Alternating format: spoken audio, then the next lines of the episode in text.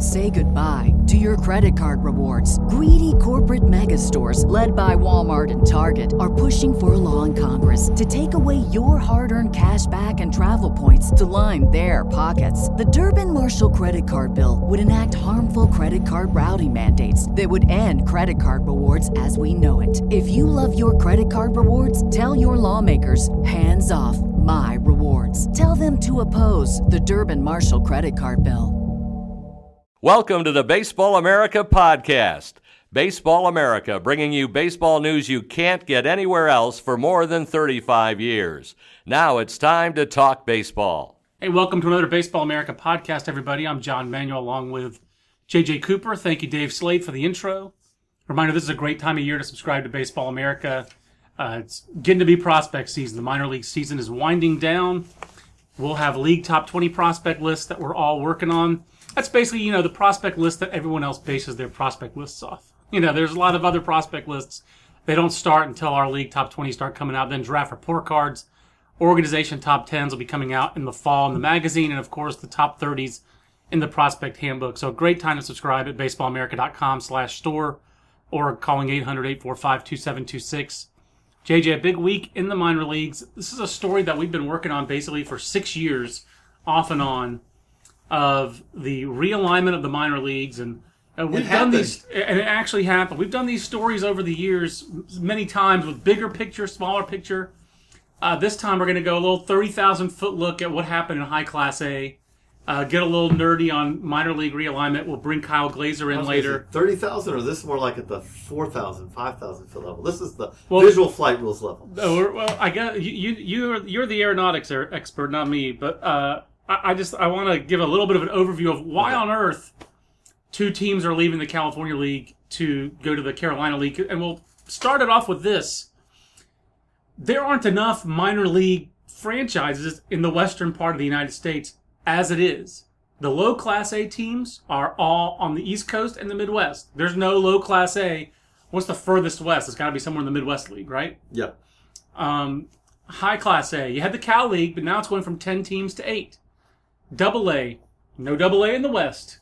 Triple A, there is triple A in the West. But right now, you're reduced, so uh, this imbalance continues. I know there are more major league affiliates in the East, but you do have these two, you know, these 10 teams that are in what are called West divisions. And I understand two of those teams are in Texas. So but you, have, but you have 14 teams that train in Arizona. Mm-hmm. There would seem to be demand to have at least 10 teams in the Cal League maybe to shift some more. You know, to, there's demand for at least a double A league that's somewhat west. Why did this happen in Europe? Mean, uh, is this a good? I guess my, my, my real question is: Do you see this as a good or bad thing that Bakersfield and High Desert are shutting down and then in 2016, and then in 2017 we'll have two more Carolina League teams? Is it better in your mind for minor league baseball overall to have a 10 team Carolina League versus an 8 team Cal League? Yes and I think that that's that. I don't want to be sound like I'm dancing on graves or anything like that. But the reality of it is, is that High Desert. I feel for the people who work for the High Desert Mavericks. I yeah. do. Once you've gotten past that, we've pretty much covered almost everyone for whom the High Desert departure is a is a significant is a blow. Is a blow. Let's just rewind.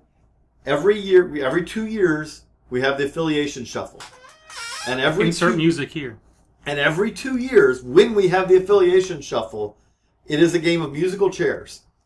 And the the end of it ends up being how do we avoid getting into high desert? Right. It is not a place that teams wanted to put a team. If San Bernardino County, this giant fire in San Bernardino County, at the end of the year, now my son is uh, mesmerized by this wildfire, and that in one weekend it went from four percent contained to sixty five percent contained. I mean, our, our, first responders, firefighters, these kind of things. Pretty, we hear about them all the time. There's there's one where my 11 year old son was like, "What? How'd they do that?"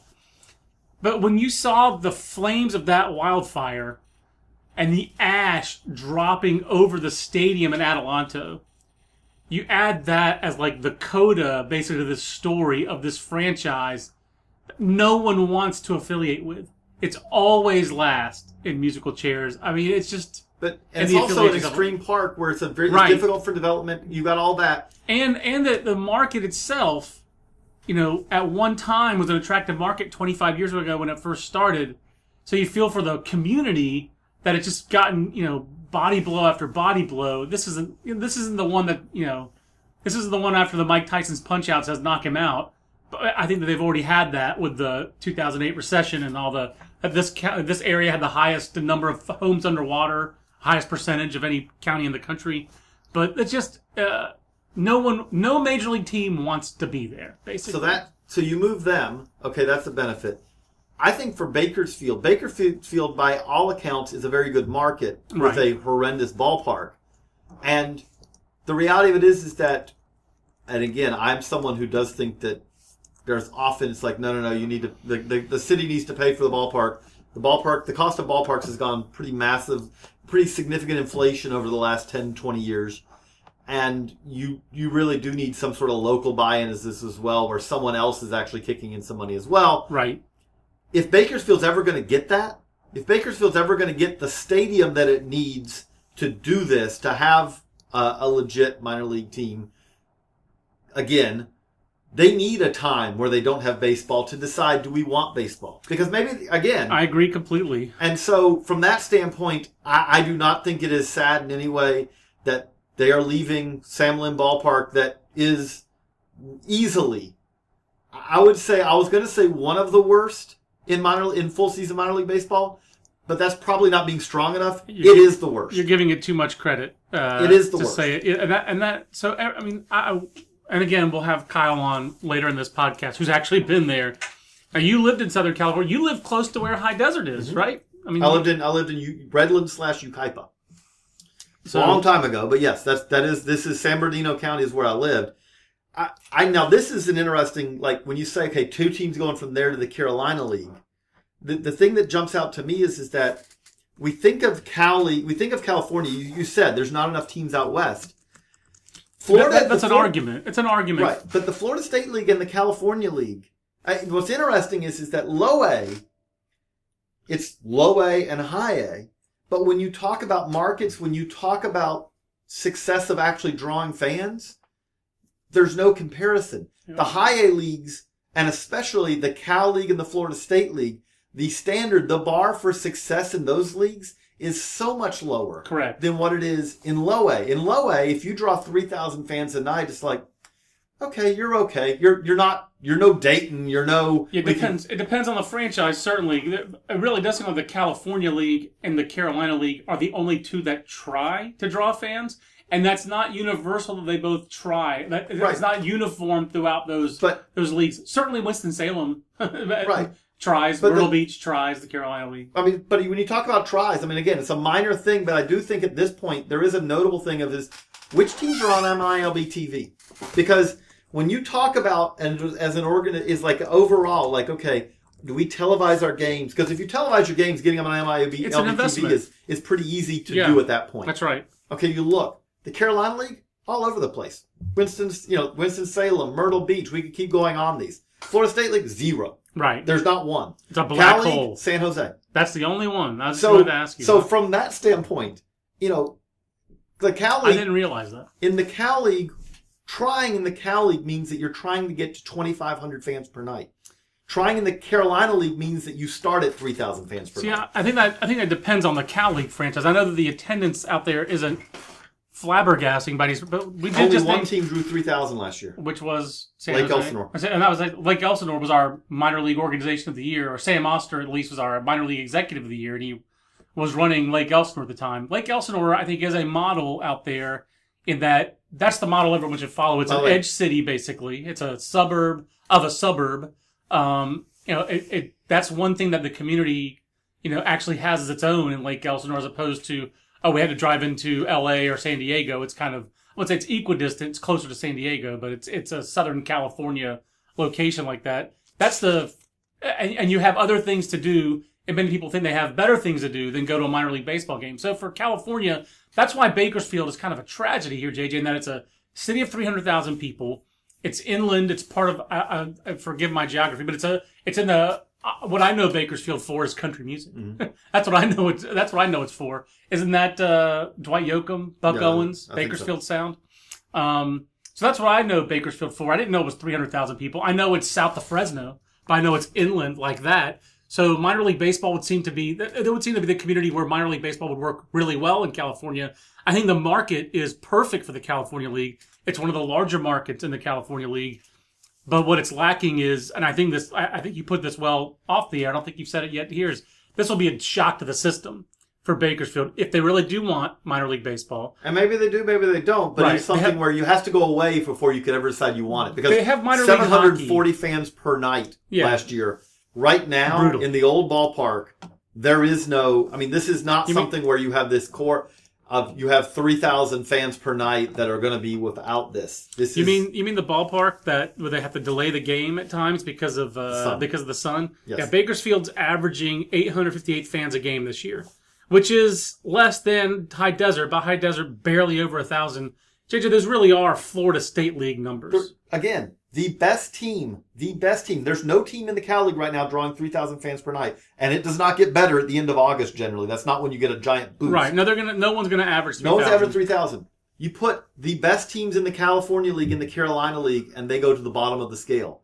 In the Carolina League, most everyone in the Carolina League draws more than 3,000 fans per night. So, It really re- does sound like a bigger story here. Long term is going to be the viability of minor league baseball in California and it's a, it is a tough, I mean, again, a lot of this, my because of starting the point- cost is. A lot of my starting point for this was is that going back to when I first arrived here was the question of why does indie ball struggle in California? Because I thought that's where I thought you were going. I thought you were going to go to the Georgia story we made right, you do. well, yes, that that's also. I mean that, that those are that's even more formative for me. Like you know Yeah. how the Sally League basically moved out of Georgia because these markets were no longer really Sally Yeah. League markets in many ways.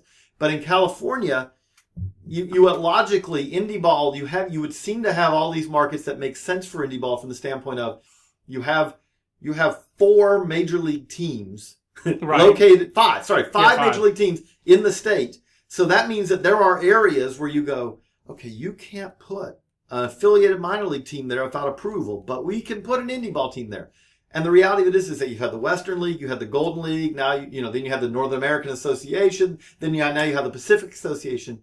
But the reality of it is, is that what it always has come back to, one of the things is, is it is difficult to get fans to come out to games because it's California. The weather's Right. always great. There's always a thousand things to do. And the other is, is that not just your costs, your workers' comp is higher. Right, right. There's a lot of costs that are higher. So if you're drawing less fans and your costs are higher, because a lot of these costs are fixed costs that Right. you're going to have the same number of employees in the Cal League for a franchise as the Carolina League, but the Carolina League costs are less. And they actually have labor laws there. Right, and you draw more fans in the Carolina League. Well, from a business standpoint, it does seem kind of weird that essentially a Carolina League, which is not all North Carolina, but there's a large portion of it now is going to be North Carolina, Certainly. Compared to it's going to have you know basically the Carolinas, North Carolina is going to have almost as many teams as California minor league teams. That's crazy, but it does make sense. Well, the, well, North, yeah, so first, the Carolina League will now be adding two North Carolina teams. So it'll We someone's Fayetteville. So I mean- someone's going to get bumped to the Cal, Carolina League North. Most likely Salem. Right now, your Carolina League South is Myrtle Beach, Salem, Winston, and Carolina, whereas the North is Lynchburg, Potomac, Frederick, and Wilmington. So there are only two teams in the state of North Carolina currently in the Carolina League. Now and in fact, four. and in fact, there are three in the Carolinas. Right. So that's kind of funny. Um, now there'll be five with Kinston and Fayetteville joining. Mm-hmm.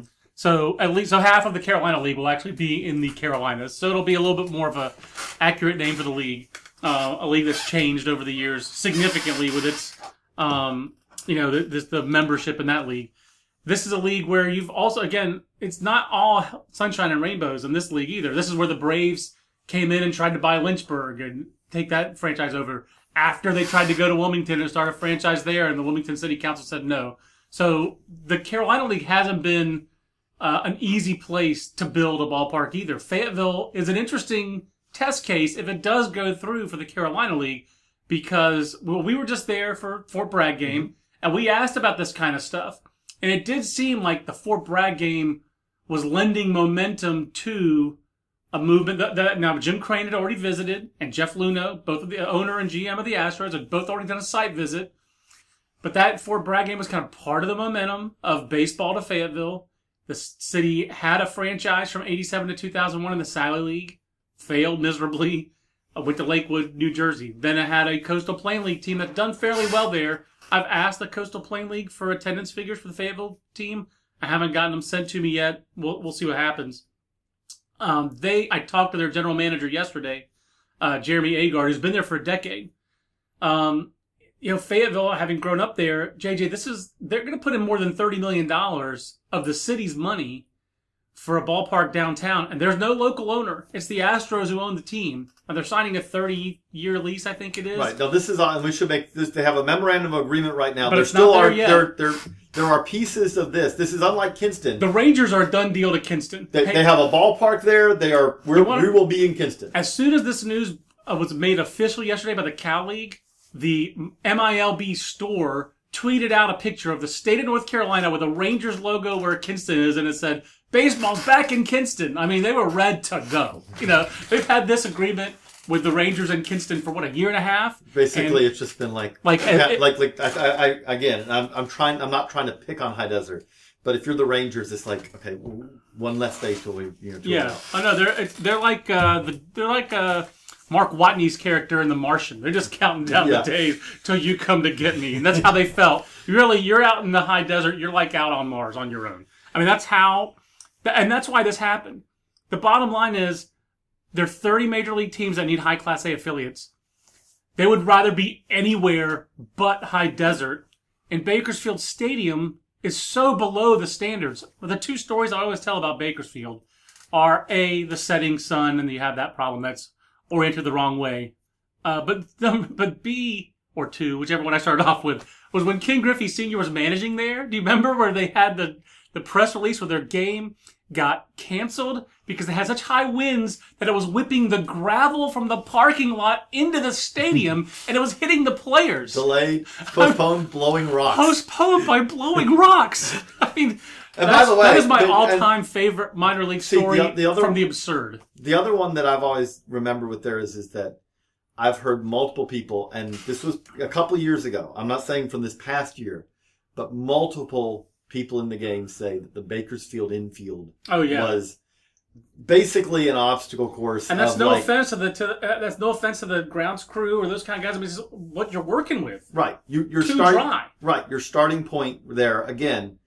This is a ballpark that was built in a time where what how a ballpark was built is very different than today. Right. You're not talking about the same situations, the same starting point as you have today. Again, that's not a a- knock on that, but the reality of it is, is that that's another reason that teams didn't want to be in Bakersfield. Yeah, and when you're in a field in 1940, a stadium that was built in 1941, and that had these obvious issues, you're not going to be. Had no to- major league team is going to go in there and say, "Let's invest some money and fix this place up." Everybody wants a new park, and, and, and, they're, and, they're, and every team that's in there is like, okay, well, we, we may only be here two years. Why would we- Right. So, lo- so the, the lack of a new stadium, and I know there are obstacles. Kyle explained it, excuse me, well in the story online about the redevelopment uh, bill that was uh, passed in California that basically prohibits public money for uh, private use for a private ballpark. I forget what kind of there, there's some it was a significant obstacle. Forgive me for not remembering Right. the exact detail right now, but it put significant obstacles in the path of a California city like Bakersfield doing what Fayetteville City Council just did, or what they did in Texas, or Right. what they did in, or, what- in, or in- again, in- in Atlanta. did because they're because I would be interested in Fayetteville. Not 100 percent done. You're the right. thing I'll be interested to see is is that is this going to happen? Because to me, like what this- happened in, in And go ahead, this is sorry. the obstacle. This is the obstacle to me that, but it's an obstacle that should be there. yes. In that, okay, what happened in Wilmington?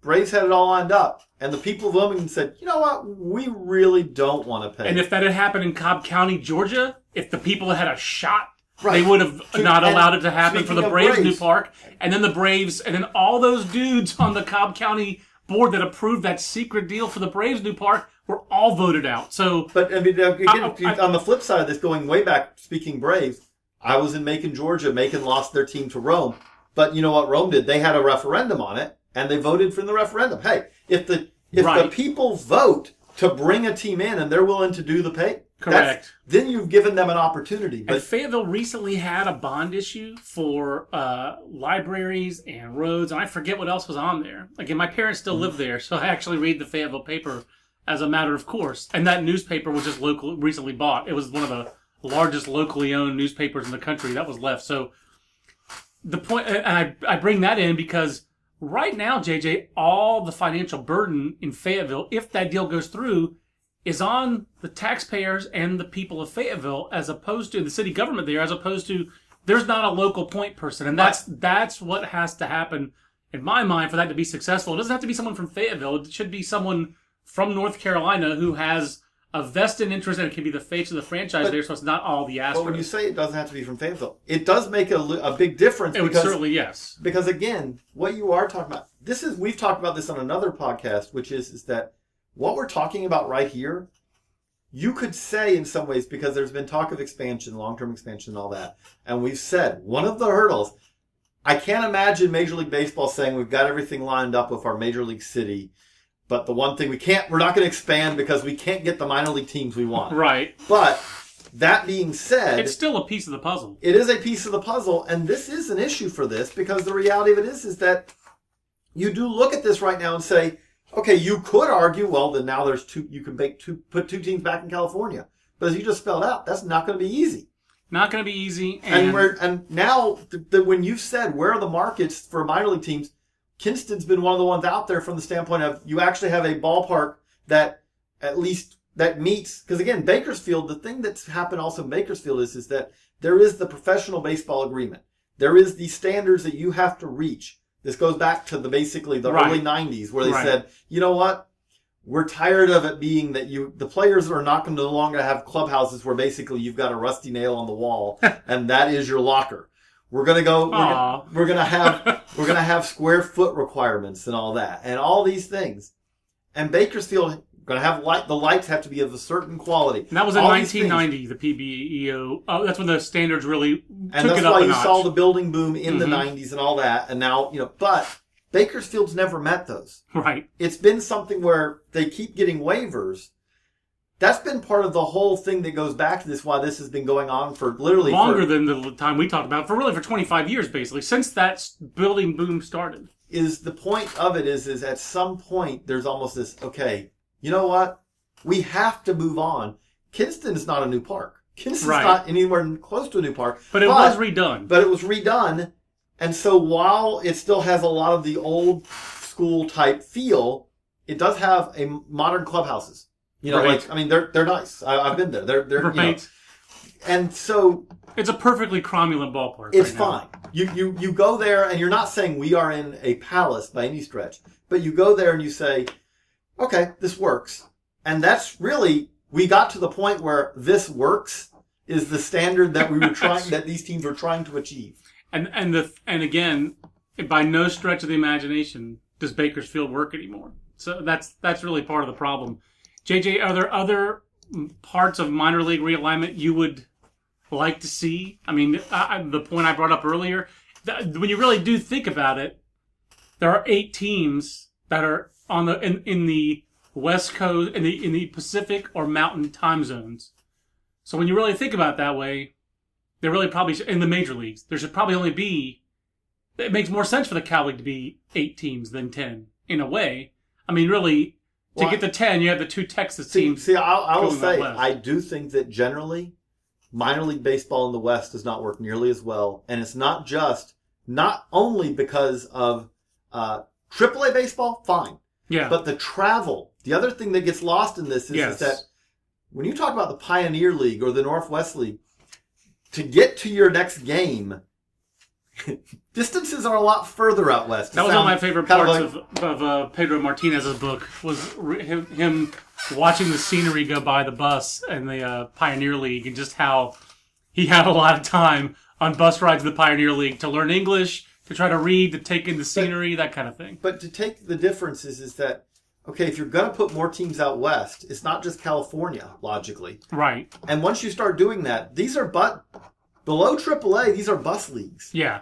When you're talking about a bus league, going around the Carolina League is vastly going around the Florida State League is the Cal League as it's constructed now, as long as you kind of you stay south, you stay north, is okay, even though although traffic's still significantly worse. That's a that's an issue too. But I it is agree. something where you can't put more teams out west. You can't say, hey, we're going to put a couple teams up in, in Washington State and a couple in Oregon. You start doing that, and all of a sudden it's like, okay, well, you know, and again, not that there's not bad trips in the Sally League and the Midwest League, because there are, but you have less of them. It's something where this is our brutal trip where we go up north to Lakewood, okay, in the Right. Sally League. But you don't do that very often. Normally, you're going to be in a in a range where you can get in before the sun rises. and, and the the conversely, North Carolina does seem to. I know I'm biased. it does seem to have become like this minor league hub. JJ, if that other Carolina League team does go to Fayetteville, if that all, mm-hmm. if all those I's are dotted and those T's are crossed, that will give this state eleven minor league franchises over several leagues. But this was in no particular order. But Carolina Mudcats, Zebulon, Winston-Salem, Greensboro, Asheville, Burlington, North Carolina, which is rookie league Appalachian, rookie level Appalachian League, Kannapolis, Charlotte, Durham, Hickory, Kinston, Fayetteville. That's 11. I know there have been rumblings in the Appy League in the past for a team to go to Boone from like Eastern if Tennessee and like to be right in that Appy League footprint, share the ballpark with Appalachian State. I don't know that that's going to happen. There have been those rumblings.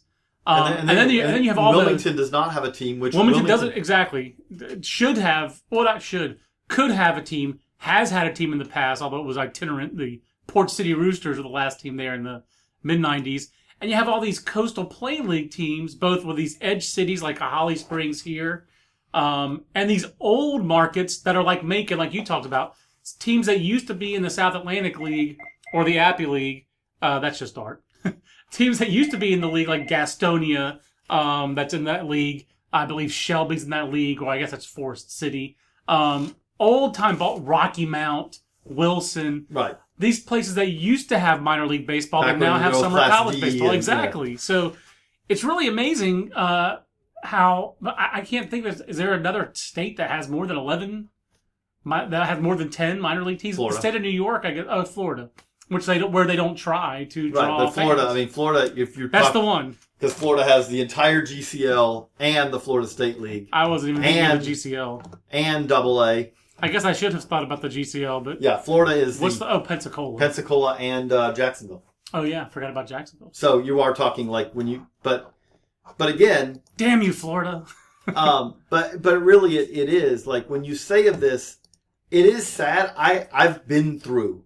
I was the Macon Braves beat writer. JJ's been through it. and you know watch the team leave for another city and you, again like and you to talk about like I, I the community there the, the the diehard fans like there was a, a, a pain understandably for those fans if you got this team you were a Braves fan and you had your local team was the Braves low A affiliate you'd seen Chipper Jones and What, Andruw Jones what year did they move? Ninety nine. 2001. okay. Was Um, Randy Ingle the manager? I- it- well, at some At point some- yes yes and then yes again I mean I you know but I Got to his fifteen I was actually I I was actually I should say I had come back to Macon. I was no longer the beat writer. I still covered some games, but I was an assistant sports editor at the time. Yep.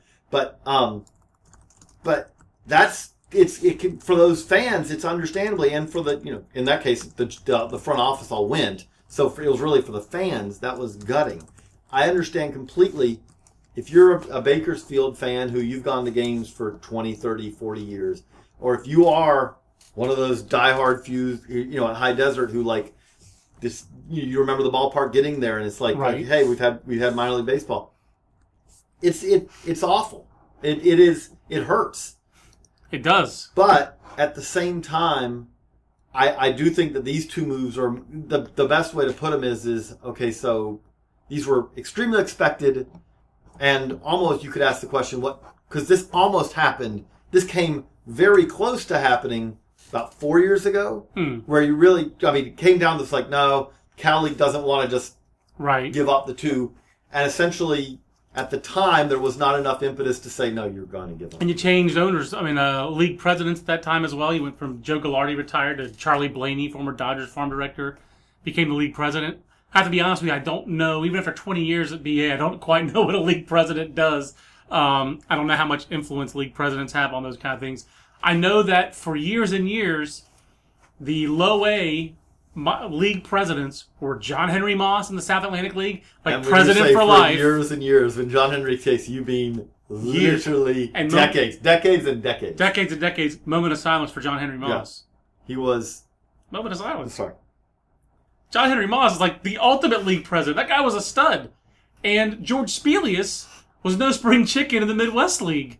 And those two guys, so my point is, those weren't like youthful, vibrant leaders of these leagues. They were steady hands. They did what the owners wanted to do. They let, helped lead those leagues. And those leagues both grew, like you said, JJ, where those th- those markets draw fans. And But- those markets are good, good. Those are good leagues. I'm just saying, I, like, but I do think that if you're the if you're I'll say right now if you're the Cal League president compared to the Carolina League president, you've been dealt a bad hand because again, when you say like yeah you can grow markets and all, but the reality of it is is the starting point of that is is that in most all of these cases, it's basically in California, and again I'm not knocking them, Yeah. but in California, we have gotten away from the idea of hey, we're going to build this new ballpark and then just hand it to the team. I mean, that Oh, definitely. The, the high desert. I mean, people. It's easy to forget. High desert was basically the city tried to kick them out. oh yeah, this no, year- I, I didn't forget. No, no, but say we had talked about it on here. If you're listening, you may not remember. The city tried to kick them out. They said, you know what? We're, we're not really a big fan of this. This basically completely bargain rate lease. We want Right. to make money off of you renting the stadium. Right. And to which the high desert ownership understandably looks at it and goes, "We're not like we're not rolling. We we don't have secret stashes of money, Yeah. you know, hidden back here." So you had this impasse. But you have, I mean, the reality of it is, is that it's Do you think that was do you think that was brought about by some philosophical belief by the city of High Desert that we shouldn't be subsidizing this ballpark anymore, or we've got to find some cash somewhere? I think it was the latter. I think it's yes. I think both. I really don't think it But was the former. I don't I- think it was some kind of. I don't. I didn't sense from the stories I've read that it was some kind of ideological. No, I think the big thing is is that this is it. But this is what you're having in, in a multiple cities in California where it's like, Well, Oakland. Yeah. I mean, in the major league cities in Oakland, you, I mean, in, in California, you have this issue.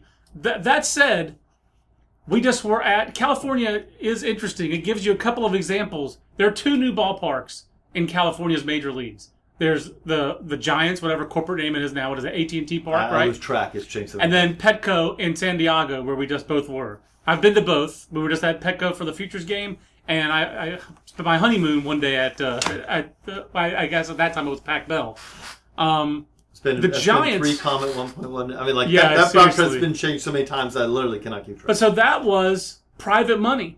You know, the, the, there was all this talk with the Giants first move. They're like, man, their debts are really going to be over their heads for a long time, and they had uh, college football games in that ballpark to help retire the debt, and these XFL games in that in that ballpark. And there was all the talk about San Diego, where they won't build a new one for the football team, and they might lose their football team. And there's all this public money wrangling in Los Angeles over a football stadium, a what, two billion dollar football Uh, uh, stadium. yeah, I- But where the where they've built it, it's worked. It saved baseball in San Diego, and as we saw, Petco Park is a vibrant part of downtown San mm-hmm. Diego.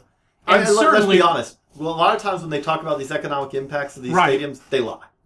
absolutely They right. lie. They, I, I would, lie may be strong. No, they do take, lie. They take numbers that We saw with the no Marlins, they lied. They, They- straight up lied. Right. There is the reality of it is is that there are every ballpark ever built is supposed to be basically something that revitalizes a neighborhood. Right. And and and in most cases they don't. I, I, I But will just, they are times Right. It, when it when it's done correctly, where the ownership is actually committed and it's some kind of private public partnership, it does work and it happens in the minor leagues. And we are Durham is- exactly we are front and center where we've seen it work in Durham. Now, and, and the reason it worked was because Jim Goodmon at Capitol Broadcasting, uh, which owns the Durham Bulls, basically shoved downtown Durham redevelopment down Durham's own throat in some ways he got a lot of free buildings and not free buildings. He got a lot of deals on a lot of old buildings. that were nothing being used for nothing at the But time. But he did he, he did something that you're supposed to do in capitalism, which is he took a little bit of a risk.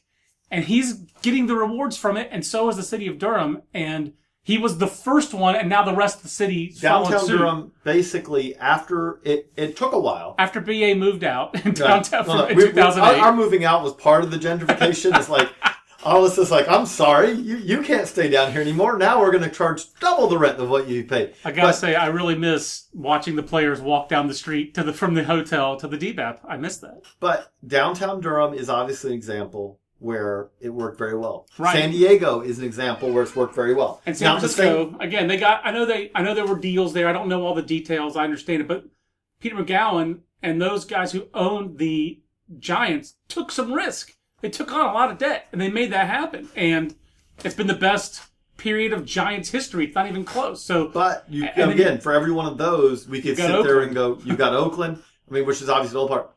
Turner Field, they're getting ready to leave Turner Field. Turner Field was built, the Olympic Stadium was built that there because, quote, this is going to revitalize the neighborhood. And then they're leaving.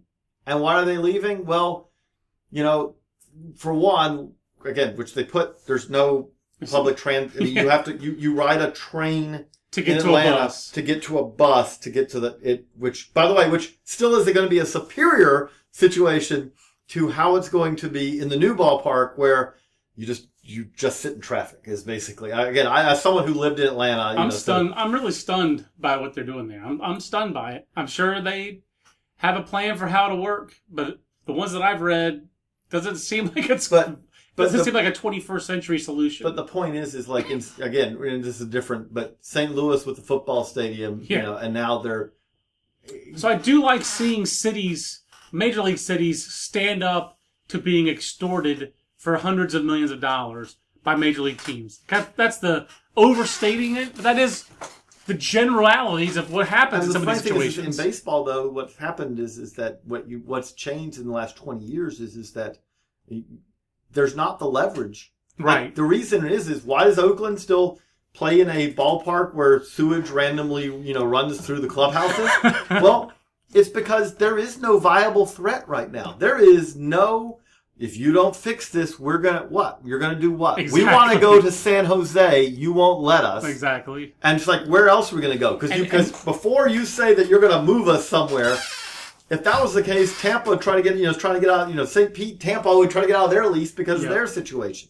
There's not that market out there, which was what Tampa, the St. Pete, Tampa area was for so long. Is Right. like you get your new ballpark because we're going to move to there if you And don't. they just can't get out of their lease. That's an ironclad lease. It would appear in, in St. Which- Pete, which is fine. You know, that's that, those pesky rules, JJ. you know, pesky laws, contracts, these kind of things. For me, Oakland, I don't know what the proper solution is there. The, the Um, solution's San Jose, but the reality of it is, is again, quite clearly that cannot happen. Right. Because I do not see, I have no idea what would happen now in 2016 where we go, oh, this same issue that's been the issue that's kept this from happening for the last decade but would wouldn't, change. A, wouldn't a big part of it be that they're trying to get a lot of public money for this ballpark, and Oakland city leaders are wisely, I think, saying, "Didn't San Francisco do it with a lot less public money, and why can't you do the same thing?" I mean, that's what the, the that's the kind of the but, general but way again, the starting, but the starting point is, is they, the reality of it is, is that, and this is where the, the poker game is, if you're the A's, you don't want to be in Oakland. You want to be in San Jose. right, or at least Danville. You want to be closer to where the money is. You want to be, you want to basically, and understandably, if you're the Giants, you do not want them there. I mean, if you think of this like you're playing a game of risk, Right. you don't want them closer to the, you know, to the power center of money Right. than you. You want to be the direct, you know, the closest. You want to be Ukraine. You, Right. don't, you don't want to be Irkutsk or Right. Yakutsk. So, you know, so this is something where, again, we have baseball's problems right now are really insignificant in many ways compared to the problems of 20 years ago. Yes. But they're they're, they're but more the problems, granular but they're but they're more intractable than the problems of 20 years ago. They're ago. harder. They're harder to overcome. Those two, basically every ballpark issue that teams really had, that like really difficult ballpark issues, have been for the most part solved, with the exceptions of Oakland and the the Rays. Um, and like you said, part of it is there's just not much leverage left. St. Pete, the, the Rays have no leverage. They can't get out of their lease. Or the- are they going to become the Montreal Athletics? Really? I don't think that's going to happen. So again, but uh, Montreal, try getting a try getting a ballpark built with public funding in Montreal. Like when we Right. talk about Montreal as a market, again, the way that that It's happens, like the Bakersfield of Major League Base- Baseball. way- Good the- market, tough place to build. the way that that happens is is you have to have some sort of local ownership where the local ownership is kicking in a Right. significant amount of money as well. And again, that's that's a, a giant hurdle. And I do think I do think part of the solution in California is the amazing thing to me. the last, I guess, a way to wrap up on the Cal League is, I thought the improvement of California's economy would allow them to save these two teams. Six years ago, coming out of that recession, when California had so many uh, houses underwater and Mm-hmm. home foreclosures, those kind of things. I do think another part that I guess that hurt High Desert was did they weren't there some base closures out there as well, military Yeah. base closures? my, my dad. I was lived in Right. Redlands because of Norton Air Force Base, which does not exist anymore. Which is, as we were looking at yesterday, this is why Fayetteville's market is so much bigger than it used to be because But- Fort Bragg has grown, but it's not. That doesn't make it a again, great market. That, that again, and this is I, I hate to agree with but I, I do think that this is why I'll be interested to see with Fayetteville because the problem with Fayetteville that I do foresee You're just hating on my hometown. man. But military military base driven cities yes, are very difficult to meet baseball markets in general which is more difficult, beach town or military market town? yes. yeah, exactly. I mean, I, I Push. think I, I would say actually in some ways military base town because I do think like Myrtle Beach is showing like here's ways you can do beach town right. because beach town you do have this it's hard to get them away from the beach to come in but you do have this steady flow of you know but the problem you have in a base town is that this is what you're talking about. It's hard to find a local owner. It's hard to find base towns usually when you say what's the economy driven by? Well it's driven by the base. Right. the base if you're the army you have no reason for it to be u.s army you know at fort Yeah. bragg field. You don't have you don't you don't need to be the stadium sponsor. You don't need to be you don't have necessarily that same base of advertising the, Right. the, the groups and all that you're gonna get some You're gonna have like unless the U.S. Army is gonna put its name on uh the on the stadium or corporate signage like we had at the Fort Bragg game, where all the signs in the outfield were all the different patches the airborne Right. guys wear. Um, that that's the corporate presence in in Fayetteville. It's the U.S. Army. It's the Department of Defense is the number one employer in that area. So and, and, and let's be again kinston you now you, what you do have in kinston what you've had in the past at least and is that you've had a local owner You've had a local owner, which is a local owner who held out and told the Coastal Plain League, the Summer College League, yes, I know your business model is old minor league stadiums and then you take them over. We're holding out for professional baseball. And, And- that's what he, and and he, and he held what? out for five years. So he, so you have a committed owner. So who, kudos by to the him. way, who said when they left, said, "My hope is is that we will have, you know, basically minor league baseball back in Kinston again. And Right. it's going to happen. And then you have had this little rebirth in Kinston of what's it called, the Farm and Table, Chef, Chef and the Farmer. Chef and the Farmer, uh, re- the, the the restaurant. You have Mother Earth Brewing. You have several. Like, there's been a. I wouldn't say it's a renaissance, but it has been a little bit of a rebirth of this town where, um, which is has had its own economic issues over the years and is again going to be one of the smallest, if not the smallest market Success in minor league baseball for a full season team. Success in Kinston again. You have to have. There are sliding scales of this. Success in Kinston is not drawing four thousand fans per night. Right. No, success in Kinston will be drawing Cal League levels, 15 to 2,000 fans a night. Mm-hmm. And but if you're the if you're the Texas Rangers and your low class A team is in Hickory and your high class A team is now in Kinston, you're happy. That's what you're looking for. You're not in an extreme ballpark in high desert, and you have. I, I, would imagine that the Rangers and Kinston are going to have some kind of agreement for the rest of it. I would use the word facilities, but the the hitting tunnels or the hitting cages and the player development part that goes along with the ballpark in the 21st century. JJ, I'm gonna let's wrap up with uh you- have two options. One, do you want to talk? Speaking of Bakersfield, do you want to talk Mariners farm system and lack of instructional league and get really nerdy, or do you want to take some uh, reader questions? Oh, On get, Twitter. I want to get nerdy because Let's let's talk a little bit because Bakersfield does not have talent this year by any stretch of the imagination. Do the Bakersfield Blaze have talent? the Mariners six- farm system. But they're is- 68 and 59, and that's the worst record in the Mariners You are organization talking about the best record in the minor leagues as far as overall organization standings, which is by a decent amount. and I- I 600 winning percentage. That's counting their Dominican Summer League team, but a 600 winning percentage. The Phillies are second. The Red Sox are third. I and I do not say this like a lot of times. Again, you say things you're just like I understand people translate like, oh, that must be one of your good sources or whatever. I don't know Andy McKay that well. Yeah, who's the new farm director of the Mariners? I've talked to him a couple of times. I will say everyone I talk to about Andy McKay says, and again, it's not just him, obviously, but he is kind of the the he's the farm director. Give Jerry Dipoto and everyone up above his credit as well, but they have instituted a an overarching system that has been incredibly successful this year Yeah, at a winning games when uh, this with with with not much talent. I mean, I again, correct. I don't know another way to put it. And B, getting players who really were headed in the wrong direction, headed in the right direction. Tyler O'Neill wasn't. I wouldn't say he was headed the wrong direction, but Tyler O'Neill is a significant better prospect today than he was was when the season began. Did you have confidence at this time last year that Tyler O'Neill, right-handed hitting, right-handed throwing, corner outfielder with a lot of home runs in the Cal League And a lot and of- a lot of strikeouts and a paucity of walks?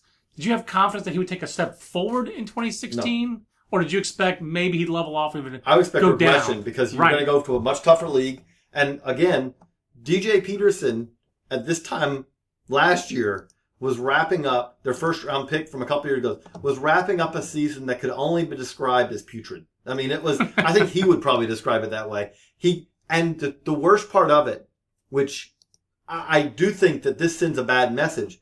DJ Peterson was struggling really bad at Double A. And yet, And so what did they do? They promoted him to AAA to see if that would help. And again, I'm not saying that that could never work, but it does send a message. If you are on that double A team with DJ Peterson, and you know, you've been there every day. you see him every day. He you can't be fooled. The you- players you are not know, easily fooled. You look around and you go, okay, wait a second. He did not get promoted. What you just sent the message of is, is that he got promoted because he's a first round pick. That's right. And I'm sitting here and I'm out hitting him every day Yep. and I'm still here in double A. Whereas the flip side of this year, when the season began, Alex Jackson, their first round pick from the next year, they put the rosters up. Here's where you're going to low A, you're going to high A, you're going to double A. Where's Alex? Oh, you're going to extended. Right. It was like, nope, you know what? Don't care if you were a top 10 pick. You earn low A. Yep. You haven't earned low A yet. Go back to extended and earn your way to low A. There's a It was an entirely different message and is a message that clearly has worked overarching for the organization. I mean, I'll oversimplify it a bit, but having talked to a couple people in the uh, Mariners organization in the last couple weeks, uh, the simple word is just accountability. Just didn't exist prior to. It just wasn't. uh, It wasn't consistently in that organization under the Jack Zduriencik regime. I'm not blaming Jack.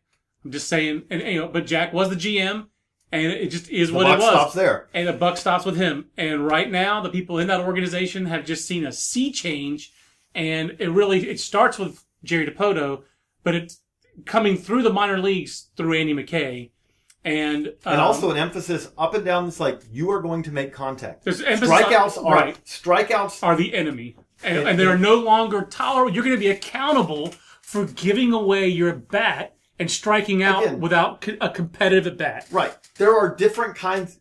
As from what I understand, they view it as there are different kinds of strikeouts. Mm-hmm. Okay, two outs, no man on, power hitter up, two two count. You take a big rip, you strike out. That's one thing. You go up there and you swing at three sliders outside of the Right. zone, and you go down. Oh, you know, you strike out in three pitches. That is not. That is not something where a strikeout's the same as an out. We'll call that a Matt Kemp approach. Right. So That- the Matt Kemp approach is no longer acceptable. And the thing about it is, is that when you talk about development, that makes sense because there has been. I mean, this is an organization that has a lot of guys Mm-hmm. who have a ten have had a tendency to say, "I, I don't like when it bends, and I'm going to keep." Uh, but you know Well, what? Maybe drafted- that's a fastball. I'm going to try to swing at it anyway. They've drafted so many of the same kinds of players at the top of the draft: the Austin Wilsons, the Gareth Morgans, the DJ Petersons. The these Alex right, the Alex. Jackson, the right-handed hitting corner power bat. They have so many of the same kind of guys who have had similar issues. So it's amazing to me that with this again, frankly, paucity of talent. It's a mediocre farm system in terms of talent, I think, at best. That Bakersfield at 535 is the worst winning percentage in the organization. And uh, so the things that they've really changed are their uh, uh accountability.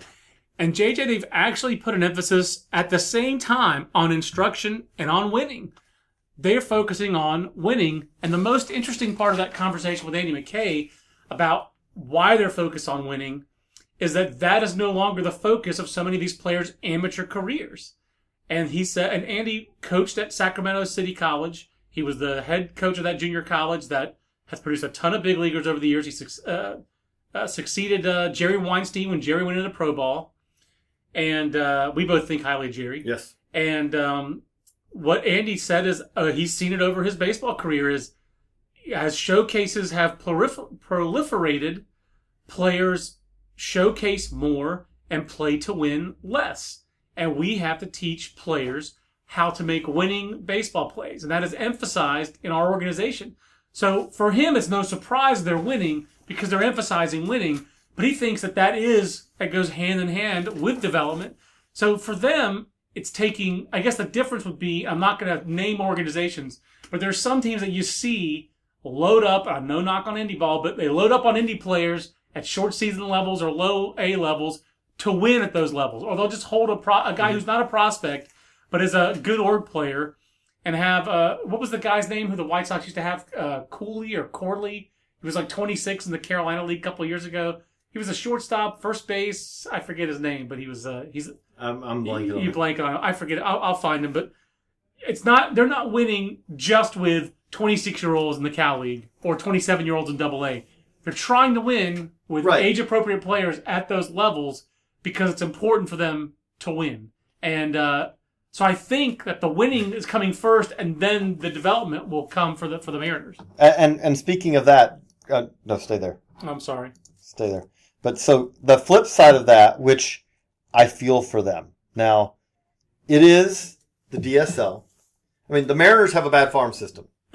Their overall winning percentage this year is 436. They the have Marlins are probably a worse farm system in terms of talent. Oh yes, They're, the Marlins. I'd say the Marlins, the Angels, and maybe put the Diamondbacks in there. Right, and the, the Mariners are in the conversation for the bottom five, but I don't think they're about down there with Arizona, uh, the Angels, and, and the Marlins. The DSL Marlins this year, and they've improved a little bit lately, but they are they, are on a win streak. They are, one, I believe. They are ten and fifty-four. How about how about Batavia though? The DSL is the DSL. I mean, it's really glorified instructs. Batavia is sixteen and forty-four. Hoda Hoda, sixteen and forty-four. That's, but brutal. And, and Your boy Kevin Randel, their manager in Greensboro, he's he's working stinking miracles over there. He's over five hundred. How the heck's I, that going I, on? I told I, I, told him that this week. Minor league manager of the year candidate over there, Kevin Randel. But, uh, the thing about it is, is when you're 16 and 44, that harms development. Right. Because the reality of it is, is that we always talk about how baseball's a grind. Yeah. Baseball's a lot bigger grind because there is a certain ethos of how, for one, there's a certain ethos of how you have to act. Yeah. If you win the game, you can be loose. Yeah. You can have fun you lose the game, even though there are the games every night. You come into the clubhouse after the game, and you, you know you could be a little loose. But if you lose like four or five in a row, and you're still loosey goosey and still having a good time, somebody's somebody's stuff's going to get broken by a bat or thrown by a, manager's and arm. The reality of it is, is that if you're losing five out of six, followed by five out of six, I don't care how good your makeup, how much you love the game. It's a lot tougher to say, okay, it's it's twelve thirty. I'm going to head to the ballpark to get in some extra work. It's tougher. You that doesn't mean you don't do it. Yeah. But it's tougher. And the same time, the flip side of it, if you are playing right now for Jackson in the Mariners system, where you're 81 and 44, I think is the last time I checked. Yeah. It's easy to get to the ballpark early. How about it's if, fun to win? How about if you're the Brevard County Manatees? You're in an organization in the Brewers that has talent. This is a team that has talent, but it's the last year of that franchise in uh, Brevard County in Space Coast Stadium. Mm-hmm. And for whatever reason, things went sideways there. So how about if you're Corey Ray, their fifth overall pick in the draft this year, first rounder, just getting your start in pro ball, or you're Phil Bickford and you just got traded there from the Giants organization, you're on a team that's got a 296 winning percentage. That's 3 and 18 in August. I mean, Corey Ray's hitting 250 with three home runs this month. He's had a, he's doing some good things in his first month. But that's a brutal team right now. Blake Allemand is like, I'm doing everything I can. Blake Allemand is the uh, the real MVP. He's the KD. He's the Kevin Durant of this team. He's the real MVP. Um, this team is three and eighteen, and JJ, they're prospects here. Right, but they're not This three, can't be but they're not just three and eighteen this month. This can't right. No, they're 20, 296 winning percent. I, I I scanned the whole minor leagues for 0.2. So who, who's got an under three hundred win percentage? It's Batavia and Brevard County. Brevard County And is under three hundred. Oh no, well that's the, the DSL didn't come up because it's 0.1. I didn't Yeah, search yeah, for point The one. DSL Marlins are .154, I believe. Which So- again, I I know it's the DSL. What about that is- what about that is your again that is your introduction to pro ball. Is you are playing in a complex like in a, in a league where there are literally. I, at this point, I, I, I do think at some point the DSL is going to have as many teams as the rest of minor league baseball. Yeah, It just seriously. it just keeps growing like an amoeba. But you know, it's one thing if this was DSL Marlins two, and it's like, yeah, I'm sorry, you know, because there's like, but the funny thing is, is I talked to someone who saw the Yankees GCL teams. There's Yankees East and Yankees West, and there's a lot of confusion because some rosters what's East is in others West, Right. and vice versa. So Right. it's like I saw East, so who's on East? Well, the guys that's like listed on the, but this is the only Marlins DSL team there is. Right. So everyone in the Marlins DSL program is showing up every day and going, okay, well, you know, 154 means just think of that. If you win a game in a week, you had a good week. You had a good week. I, I, feel for those guys at Brevard County because it's a grind of a year and it's a long year. But I mean, the, again, the, the let's do a couple of questions real well, the- quick. yeah, the startling part to me is they have prospects. They have Bickford, they have Ray, they have Blake Allemand's a good college player who's there. They have Cody Ponce, they have Marcos Diplan. They've got prospects. I kind of want to, as I start doing Florida State League top twenty calls, what the heck's going on in Brevard County? Um, we got a few questions. Uh, we've got uh, Japers, uh, famed on Twitter, Japers413, asking which prospective September call-ups are we looking forward to the most? Um, I'm looking forward to Jose De Leon. I, I gotta imagine he's gonna pitch some important innings for the Dodgers. Um, been writing about this guy since he was He keeps number he three prospect dominating. in the SWAC as a freshman, the incoming freshman. So He keeps dominating, and Bud Norris that would, uh, had. Uh, it does feel like every time Bud Norris goes out right now, you're like, Yeah. okay, there's a 50% chance he's going to be leaving the game with an injury. not rooting against He's, Bud he's- Norris, no, just rooting he's fighting through it. To his credit, I'm rooting for Jose De Leon to, to get to the big leagues for Roger Cador to get another big leaguer. Uh, would always be great for Roger. Um, But no, I do think he's one. Um, I mean, Ozzy? Albies. I, I expect that we're going to see in September. We will have the full middle infield for the Braves. We have Swanson already up now, but I figure like at some point bef- in the not too distant future now, we'll have Albies up at second base to give him some time to acclimate at the big leagues before the new park next year as well. And, and he, I mean, again, if you're the Braves, that's the most exciting thing of the year is is seeing that middle Yep. infield. Yep, Yeah, no doubt. Um, I'd also throw in Hunter Renfroe. Uh, I said this on. Uh, I did a hit on the rundown on Friday on MLB Network, and Hunter Renfroe, if he gets to the big leagues, he's going to get there. He'll be the fifth member of the 2013 Mississippi State Bulldogs to get to the big leagues. Uh, Jacob Lindgren's come and gone already. Kendall now he has Tommy John, Kendall Graveman, Adam Frazier, and I'm leaving out somebody who's another uh, pitcher, I believe. He'll be the fifth guy though. I, I counted up the other day. I have to That's look it back up. Um, uh, but Adam Frazier's had Oh, a wait, nice year. uh, uh, Chris Stratton. no, he wasn't on that team. He was 2012 draft. Okay. oh, um, no, I said Lindgren. There's one other pitcher. I'll have to look it up now. Um, maybe it was four. I can't think of the fifth one. Um, but I'm looking forward to Renfroe, who I want him to get to the big leagues before he before he has more walks than strikeouts. I mean, uh, walks than uh, home runs. He's got more home runs than walks right now. I want to see if his uh, Uh, you may think that the Padres may be like, you know what, we wouldn't mind seeing the walks top the uh, home runs. It's it's a little uh, strange. Uh, more wins than walks for pitchers, better than more home runs than walks for hitters. Um, are there other minor leaguers September call ups? I mean, the thing is, we've had a lot of these guys come up, and JJ, I meant to also say we we, we had minor league player of the year discussions recently, and uh, we will not reveal uh, who the minor league player of the year is yet. Not here great Baseball America.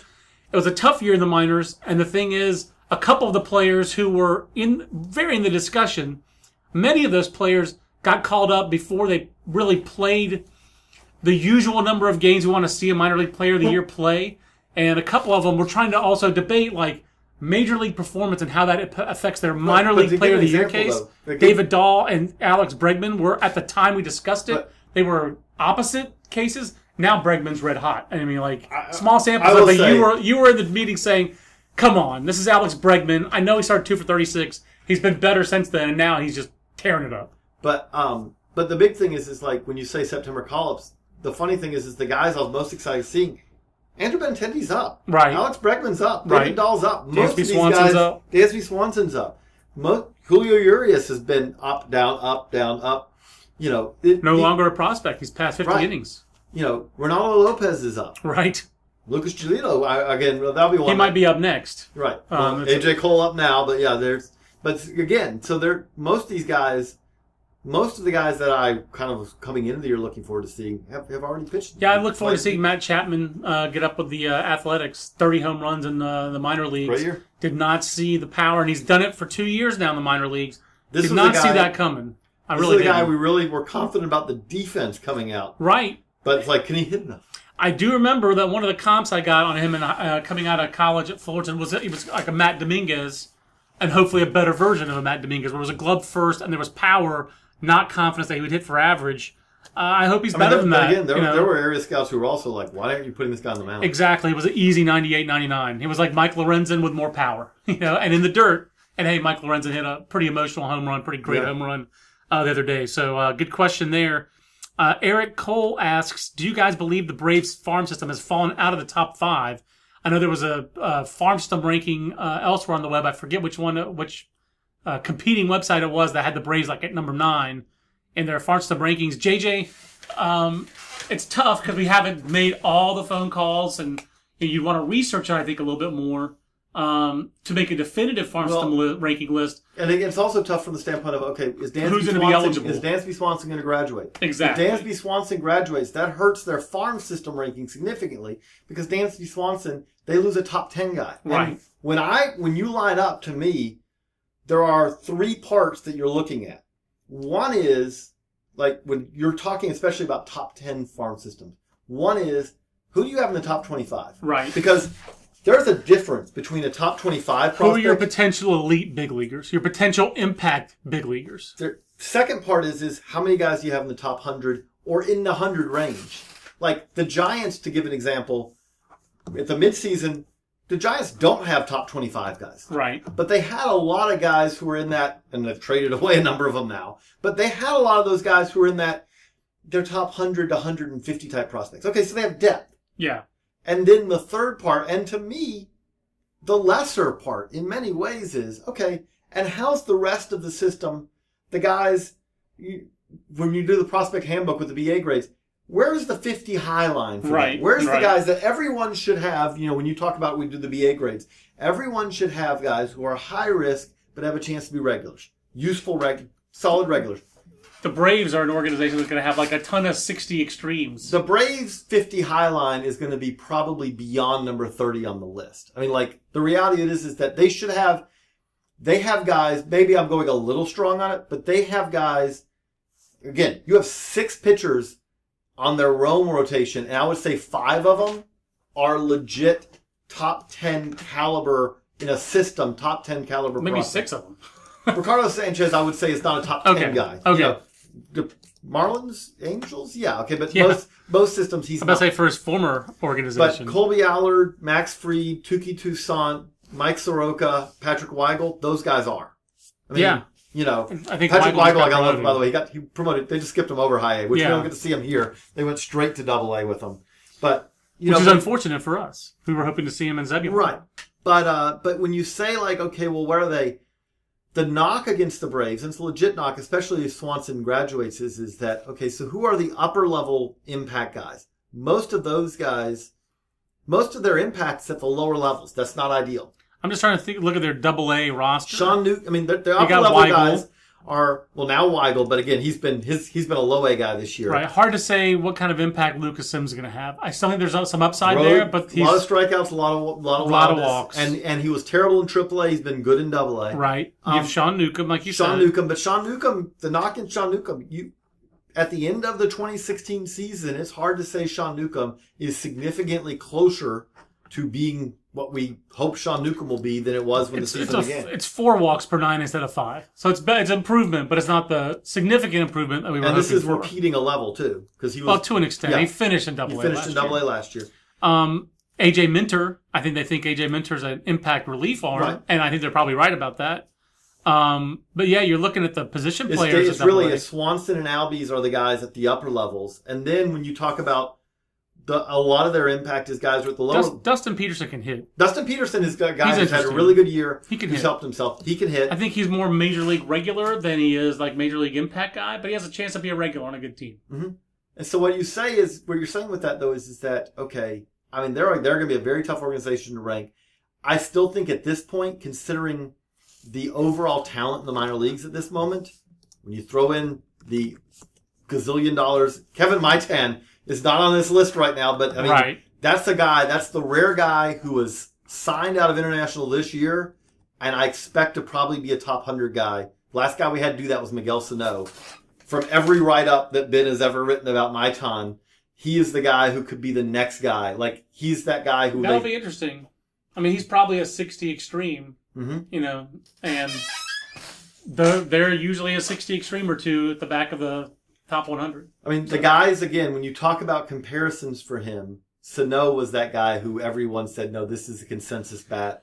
Right, this guy sounds like a little bit le- less power than the Sano Miguel I'm Cabrera he's- of yeah. phylum of player, but I mean, like Miguel Cabrera going way back, signed in 1999 for 1.9 million dollars. Back when I mean, 1.9 was He oh, was eagerly anticipated. 1.9 is still a lot of Yeah. money internationally. Yeah. You know, um, Kevin Maitan was extremely anticipated or this year, similar to the way Miguel Cabrera and Miguel Sano were anticipated in those international classes.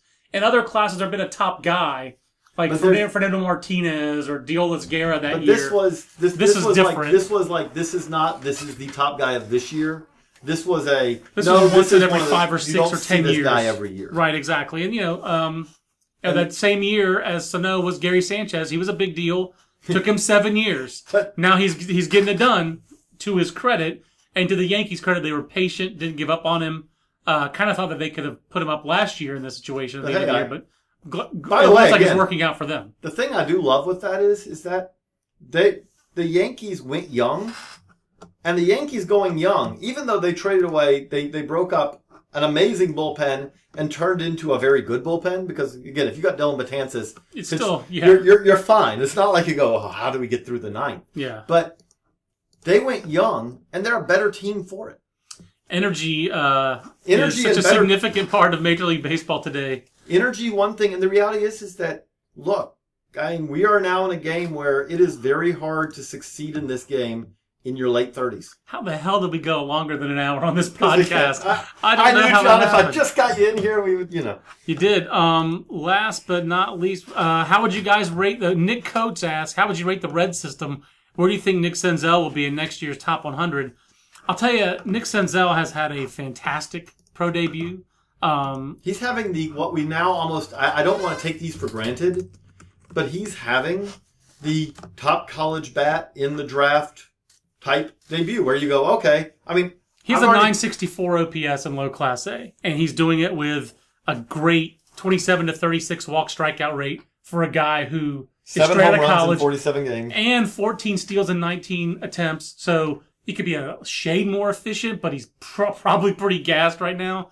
So I'm all in on Nick Senzel. I w- as I said on draft day, I think if I had the top pick in the draft and I had to pick one guy to have it to, to take, I would have picked Nick Senzel from the standpoint of I don't know how sky high the ceiling is. It's not like Kris Bryant. Right. Hey, Kris Bryant was a second pick, college third baseman. This guy ain't Kris Bryant no but I did think he was the best combination of very safe and there is upside here.